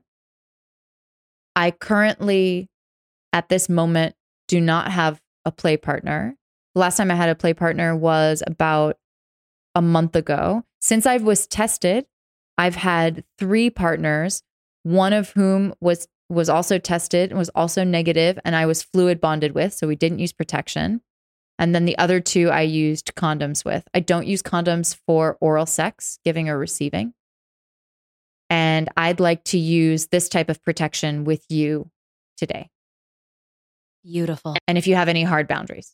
That's a that's a really good succinct. It took me what? A minute? Minute and a half to say that to you? And they can they can echo it back, you know, their their their own responses. So it was Last time I was tested, the results were what I was tested for. I currently play with this amount of partners. I use these types of protection. I'd like to use this type of protection with you, and these are my hard boundaries. Got all that? I know I know you got it. People are feverishly taking notes. And then I'll talk about hygiene. This is one of the most revelatory guidelines that I had ever heard and it was use mouthwash, don't brush your teeth. Yeah. Because if you brush your teeth, you're likely to create little little fissures that could bleed thereby leading to a higher likelihood of passing some STIs. This, I wish it didn't need to be said, but the legions of women experiencing, or the legions of people with vaginas experiencing UTIs because of it means I need to say it. Do not go from someone's anus to their mouth or from their anus to their pussy without cleaning the thing that is going to touch the pussy or the mouth in between. Ah, you know, like do not, do not. If you are a cock owner, do not have your cock in somebody's ass and then put it in their pussy. Do not even graze their ass and then put it in their pussy. It is not good. And that is how I got my very first UTI was I was being penetrated doggy style. I noticed that he so he was slipping out pretty often. We weren't using condoms. I noticed that he did graze my ass on the way back in, but I was like, uh, that's probably fine. It was not fine. It was not fine. And it was a week of misery, or let's say two days of misery, and then a couple weeks of discomfort because of that that one thing, that one brush past my anus. Sigh. Right. if you're going to play with multiple people, or if you just want to have a fresh, clean pair of hands, put on some nitrile gloves and then keep track of your hands. So, say I'm going to, say I'm going to finger two people. I want to make sure that I'm using the same hand for the same person because crossing increases the likelihood of STIs. I want to keep people as safe as possible. One way that might be helpful to keep track of your hands is to glove one hand for a partner that you are not fluid bonded with, and then keep the other hand without a glove for the partner that you are fluid bonded with. Very easy to figure it out then, which hand is which. Very easy to remember. After coming into contact with one person's juices, squirt, cum, pre cum, even potentially saliva, wash your hands like COVID wash your hands, you know, like 30 seconds of scrubbing and under your nails and all of this. Slash your body thoroughly before coming into contact with another person's juices. If that person has not consented to be in the mix. Right. Right. So somebody who has not, like if you're playing with two people at the same time and you've negotiated and you've communicated and you, and you all agree, then it's not, okay, I've touched this one person. Now let me run to the bathroom and do the whole thing and then come back and then touch the other person. This is if you have an interaction with someone and yes. then you want to have an interaction and you're going to play with person. somebody else that's not in that pod right mm-hmm. that has not been a part of all of your communication and negotiation yeah yes yeah. just exactly. to be clear we don't want to make this super awkward if it's your first time and you're playing with two people and you're like excuse me uh, gotta go wash my hands yeah right I appreciate when somebody uses mouthwash after eating pussy or sucking cock, even just when they're talking to me. Mm-hmm. I I just find it respectful, and I just appreciate it when when people do that. And then I wanted to mention this wonderful conversation I heard, and it's a a former partner of Kenneth's who told me about this. She said she had this interaction with somebody at a play party. The guy came up to her and said, "No, she came up to a guy and said, "Can I kiss you?" And he asked, "Have you sucked cock yet tonight?" And she said, "I have not sucked cock yet tonight."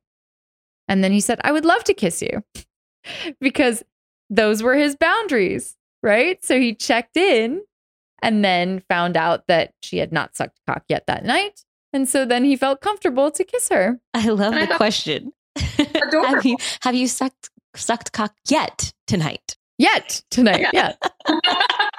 Assuming you will at some point. I mean, she probably was going to, yeah, at some point. Right, but it's adorable. Like it's a way to make, have it sweet and have this level of innocence while respecting boundaries and a level of inness. And maybe if she would have said yes, then he would have said, "I would love to kiss you after you use some mouthwash," Mm, or maybe next time. maybe next time. Yeah, maybe next time. Yeah. Voyeurism is something. And did you say and, and run away? And run away. And then right away and then go away. Voyeurism is something that is important for me to touch on in these play party orientations. I love voyeuring, and I still have not yet voyeured to the extent that I really want to voyeur.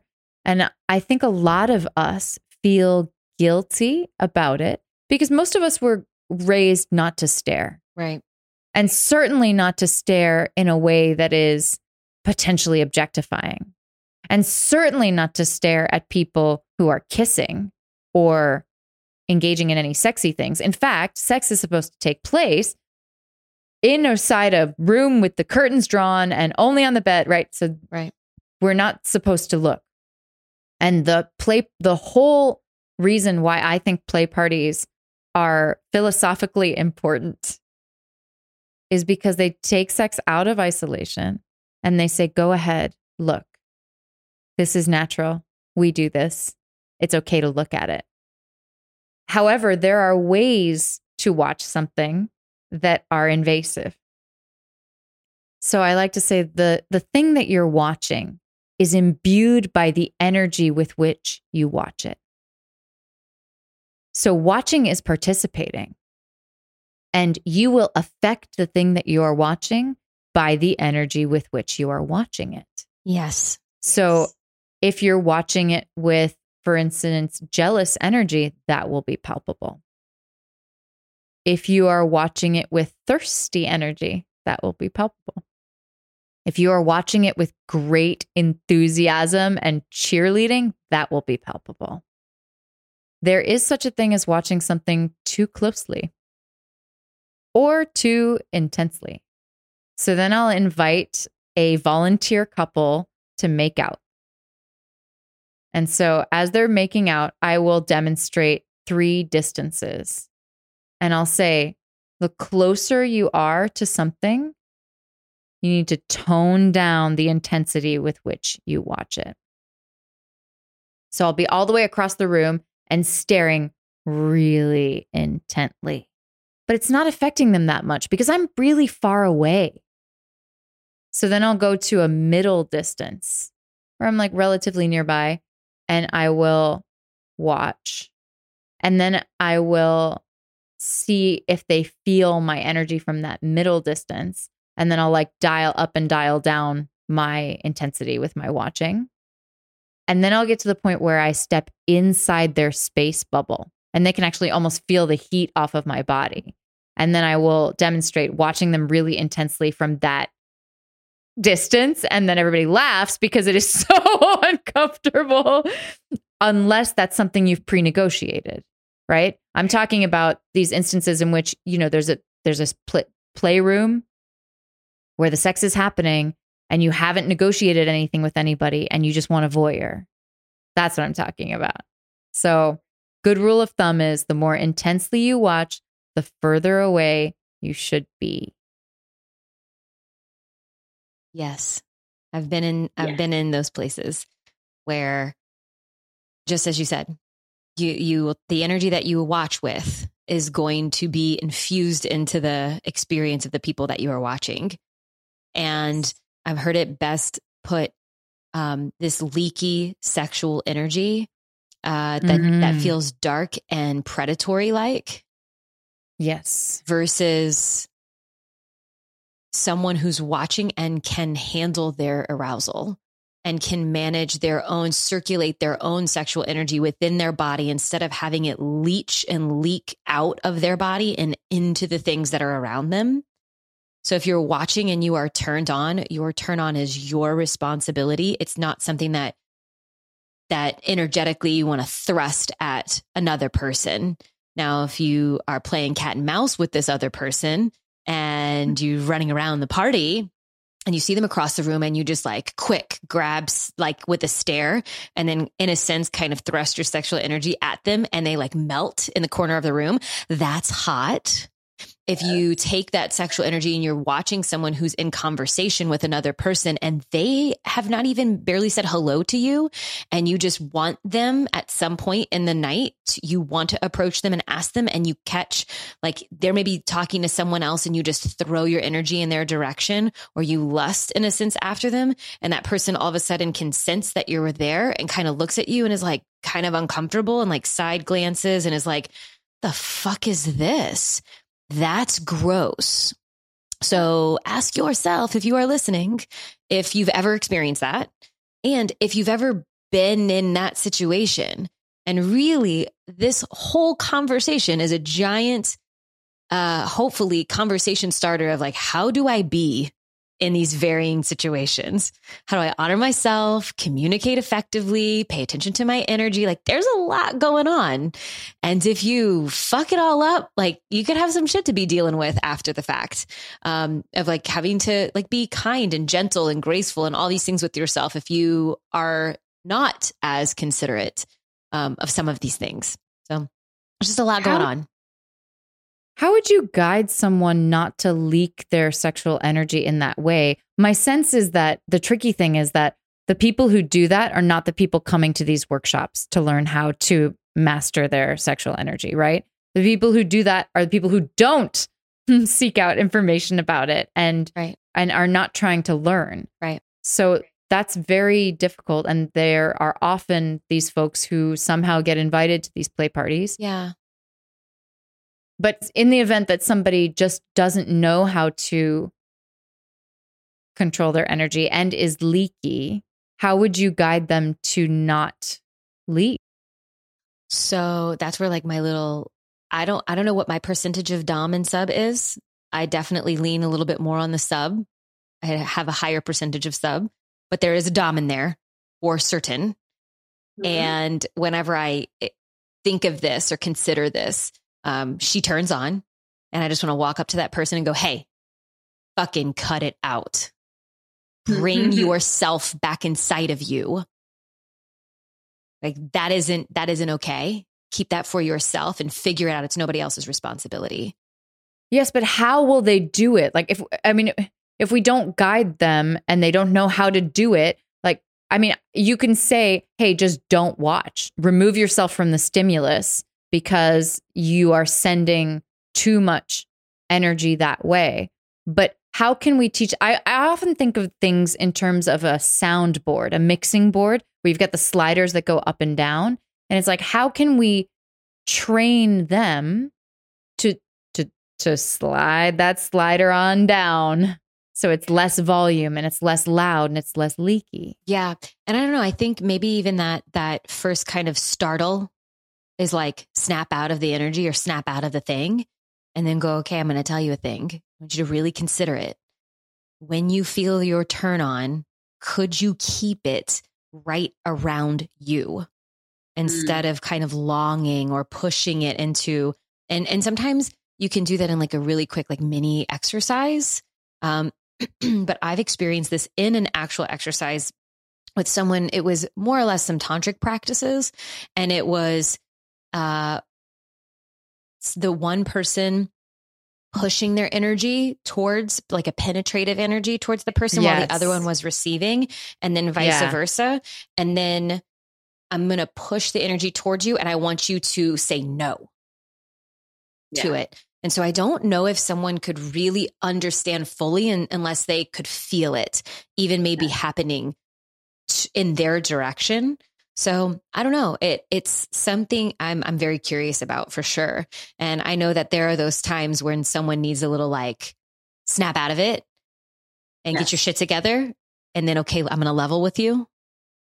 So like I'm not gonna shame you, though right now you're gonna make a decision that you're gonna be respectful and you're gonna revere and you're gonna be considerate. Otherwise, you're gonna have to go. And I can feel into that person, this imaginary person who I've, you know, known many people like this, and feel their confusion and feel the confusion of it's not I don't understand. I'm at a sex party. It's not okay to look at somebody with desire. I don't get it. Right? And we know the difference. We can feel the difference between this unwelcome leaky sexual energy and somebody expressing a desire that feels for lack of a better word clean. But these are nuanced things, especially if somebody doesn't have a great un- great empathy or great emotional intelligence that understanding is going to be low. I mean, that's a conversation that I think we'll continue to have as we continue to hold spaces. Yeah. Big so many dynamics. We come, we, we start the conversation, we start the podcast on, we're going to talk all about sex parties. And I think people are realizing as they've listened to this conversation, there's a lot, there's a lot that you can consider. Oh, yeah. There's so much. At the last piece that I didn't include in my own orientation that I heard about another orientation for somebody else's party that I want to include in mine going forward is something about competition awareness and jealousy management. So, you know, knowing that these things may come up, that we are trained in our society to compete with one another, that we're trained to compete for objects of affection and for attention and that you know this might arise and how we might deal with jealousy you know and one way is to look at jealousy as an arrow and see what does this arrow point me to that i am not getting what is it that is unfulfilled in me that this arrow points to and another is to see if you can mine your jealousy for its energy. And if you can mine your jealousy for its turn on. Because when I made that shift to recognizing that jealousy had been responsible for like something like 70% of the turn on in my life, I was like, oh my God, I've been treating it as this awful, shameful thing and judging it and putting it in the corner, putting it in the dark, putting it in the closet. And then I took it out of the closet and I was like, thank you for all that arousal. So I was able to experience it. Not that it doesn't, there's still difficulty around it, but but there's also excitement and arousal and I can feel all the pieces of it. And if you can feel the arousal piece, you may be able to turn up the volume on that piece. For sure. Definitely resonates. I'm very turned on when people are very attracted to whenever they show their attraction or their interest in Jordan. And he's one of, well, within the last like five, six years, I've really been studying my own jealousy and how I respond to it. And before that, it was like rage. Yeah. yeah. And I have just been like, nope, I'm good. I am so good. A uh, little mantra that I have is I trust you for me, not necessarily for you. So I, from that place of I'm good and I know that I'm going to be okay. And this isn't not, this is not like a, a threat. I'm not going to perceive this as a threat. Um, I've started to transform that into when someone is really attracted. I actually was just talking about this. I think it was this morning um, with my girlfriends where I'm like, I, you know, somebody says, one of our good friends just went on a date for the first time with a couple and so we, we started talking about, oh, how would it feel for that, the woman in that relationship and yada, yada. And I was like, when someone flirts with Jordan, I am so turned on. And they were like, we know Lex. I'm like, I'm a sharer. I share. Because I've changed the I've changed my story around it. And I've decided, just like you said, I'm gonna look at that as like I I I feel the aliveness of like human. I feel human aliveness. Yes. Like, ooh, wow, that has a feeling. And that feeling is I'm alive and it feels good. And I'm gonna be turned on by it instead of like throw a hellacious fit like I did in my early 20s. Jealousy is primal. Jealousy is fire. Jealousy is an age old aphrodisiac. And couples who don't think they're kinky, couples who think they're super monogamous, you know, Esther Perel talks about going to the party, looking at your partner from across the room, talking to somebody, somebody appreciating them, somebody seeing them in a different way. And you're like, oh, come home and fuck me, right? The, the, there's a lot to be I just think it's the redheaded stepchild of the emotional world. And I want to take it out of that closet. And I think it's an important thing to bring up in a setting that is as charged erotically, emotionally, sensually as a as a sex party. And then I will usually conclude with some kind of fun, some kind of game. And in this in this orientation I did the game anybody else, but we did a sexy version of anybody else. So I encouraged people to step in and share either a fantasy, an experience that they'd had, an orientation of theirs, or a curiosity. So somebody steps in and they say, I want to have a threesome with two women. Anybody else? And then everybody who wants that steps into the center. I, I make sure that they all take a moment to look around and regard each other. And then I say thank you and they step back. Or I would love to tie somebody up tonight. Anybody else? Same thing. They step in, they regard each other, they step out. Or I'm pansexual. Or I have always wanted to try hot wax. Anybody else? So that was my, and then I did a, a touch gauntlet walk, which I loved. That was my play party orientation a few weeks back. Wow. Wow. It was really big. And that would have been, I imagine, for some people, enough just to even go to the orientation. Be like, ah, this really deliciously facilitated orientation. I've been touched. I've been seen. I've been heard. I've communicated. I said no. I'm good. Yeah. I'll see you next week, fam. and then I think it would be nice. I think you might like, and your listeners might like some play party best practices. Yes. Um, best practices and maybe even a red flag or two.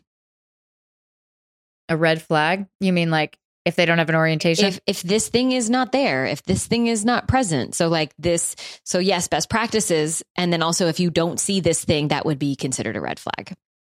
Yeah, so one thing I didn't mention is that I spoke about the guardians the people who were on shift and end their shifts and said, you know, we won't be playing during our shifts. You can come find us if you need any kind of support. If you need emotional support, if you're confused, if you're feeling lonely, if you're triggered, you can come talk to us. If a play party has nobody whose job it is to care for people who are having some kind of a tough time, that is a red flag. That is not so good. And the people who are designated to be guardians or angels or whatever they're called at this particular party, they need to be available during their shift. They need to not be playing. Because if you have a situation where maybe you feel like your consent was violated, or you were triggered, or had just had a fight with your partner, or you're feeling really lonely, you don't want to come find me and interrupt me in the middle of my lovemaking session to share your problem with me. So, if you've got your wings on or your red hat on or whatever it is to designate you as a guardian at that moment, you need to show up for that because you never know when people might need it. So there there really needs to be that sort of thing. I think it's also very good something Hacienda did was a follow-up where you could share, you know, anything if you had an issue. You could give some feedback. If the organizers aren't open to feedback, that's another red flag. And here are some best practices. Having somebody warm, inviting, and safe feeling at the door is key. Having somebody also who's designated to provide some, let's say, protection, some sort of bouncer type figure. Also, really good to have. You want people to not be worried about their belongings when they are having sex or milling around. So, you want to have a coat check that allows people to check their things, knowing that they're going to be guarded by somebody. I would prefer that play parties never served alcohol at all. Right. But that's not the case. So if you are going to serve alcohol, I suggest that you do it the way Hacienda does it. You have people bring their own alcohol. This also has to do with legality. You have people bring their own alcohol, and then you have a bartender who will serve it to them. So they're not running around with bottles of booze. Nobody's doing that. Uh, and I would also prefer that people didn't do drugs at a sex party because they can consent much more safely without drugs in their system. But people are going to do it. And so having a policy of no open drug use, I think is very good. People have to go into a bathroom to do it. I think it's a better a better situation. Because I just think that it's a deterrent. Sometimes the bathrooms are unavailable and you know I think I think you're just less likely to do as much. Sure. Well, this is a high on its own. It is. Experience is a high in and of itself. So, but be with the experience, not necessarily try and heighten it to its fullest extent, nor and ask yourself the question if what you would be reaching for is something that would numb, then maybe that's not the right environment for you. Exactly. Exactly. I feel like if you have to drink, then maybe you're not ready. Maybe you want to just go to the orientation and go home, you know? But there are there is going to, you know, there these are consenting adults and there is going to be substance use at probably most of the play parties and I would just if I were empress of the world, everybody at every play party would be sober and would have that experience sober. Right. Something practical. People squirt and people come and people sweat. And so I don't I'm a very I'm a super smeller. I don't like to be in a room with where it smells like all the all the juices and all the latex and it's like oh very stinky. So the big parties aren't great for me for that reason because it's just so much scent sensory overload for me. Because of these liquidy substances, you really want to have something that you can put down. And the best thing that I have ever heard of to put down are puppy pads. Right. Underneath the sheets, even if the sheets are like waterproof. So it's sexier to do them underneath the sheets. But if you do them underneath the sheets, then the sheets are still going to be wet and somebody else will m- potentially have to lie in your wet spot. So those are the options, right? You can put it underneath the sheets and it looks a lot better, but the sheets are going to be wet and then you need to change them, which means you need to go under the sheet in order to change the puppy pads. Or you put them over the sheet. Maybe you have another towel as well to put down, something like that. Having stations, multiple stations with condoms and lube, and ideally, you would also have the internal condom, not just the condom that's made for cocks.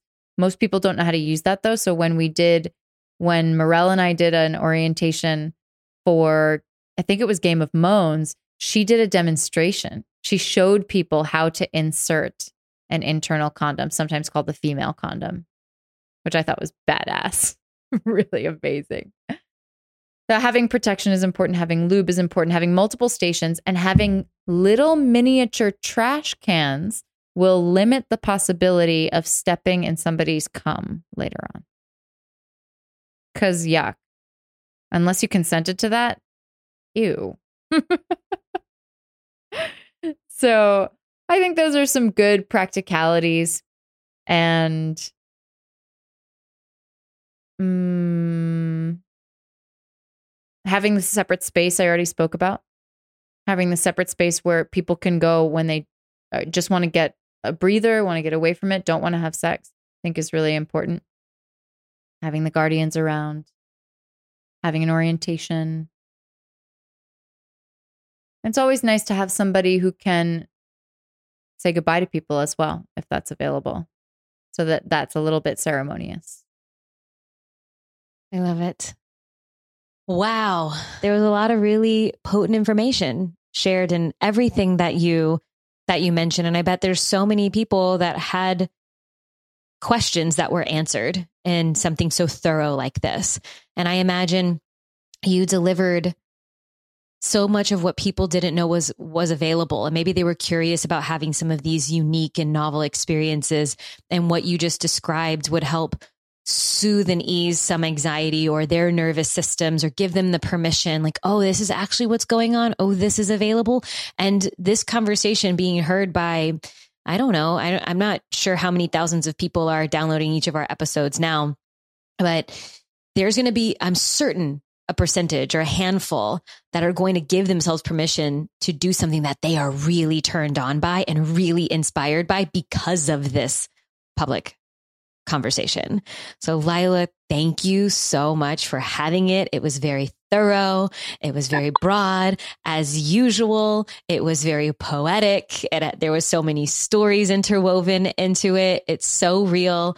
And um, I love sharing space with you and I love your knowledge. And I'm so glad that you have forged a path for yourself in intimacy coaching because you're the real deal. You feel as a human so much. And I feel like there's so many people in your space that could really, really use your level of compassion and empathy. And I love that I get to call you a colleague and a peer. And I'm so grateful that you are doing this work officially now. Y'all follow Lila, go listen to her podcast. You can hear more of the sweet sounds of her delicious podcasting voice horizontal with Lila. Where else would you like for people to find you, get to know more about you, um, maybe have an opportunity to experience some of your uh, magic, whether that's in an orientation or a workshop? Where do you want people to find you? Instagram. Instagram is the way. Horizontal with Lila on Instagram and horizontalwithlila.com. But Instagram is better, more direct access. And I'll, I'll be rolling out some, I think, very informative, fun, playful series there shortly. So, so good. Well, of course, keep me informed. I will. the last thing is that people are going to really want to know where to find one. And so they just need to be seeking out sex positive communities because where there are those communities, kink communities, fetish communities, FetLife, you know, places like this, Hacienda, NSFW, where there are those communities, there are play parties. And you need to find a person who is already invited to a play party so that you can get invited. Absolutely. I oftentimes tell people just go ahead and get on the Hacienda email list because even if you're not in New York and you have no intention of going there, they're showcasing what to look for. Yes. Yeah, absolutely. And they know people in other communities. Yes. So great place to start. And thank you again. Another golden nugget.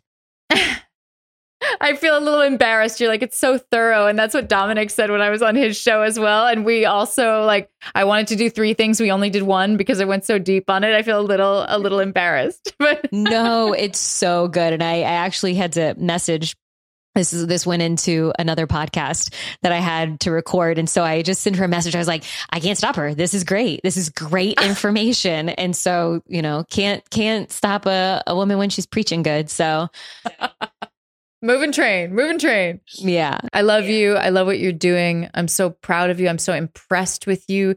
You've blossomed so much. You've dropped in so much. I'm I'm honored to be your friend. I'm honored to be your colleague. I love you so much. Gosh, Lila, I love you too. Thank you, thank you, thank you for sharing all this with our community. Thanks so much for listening to today's show.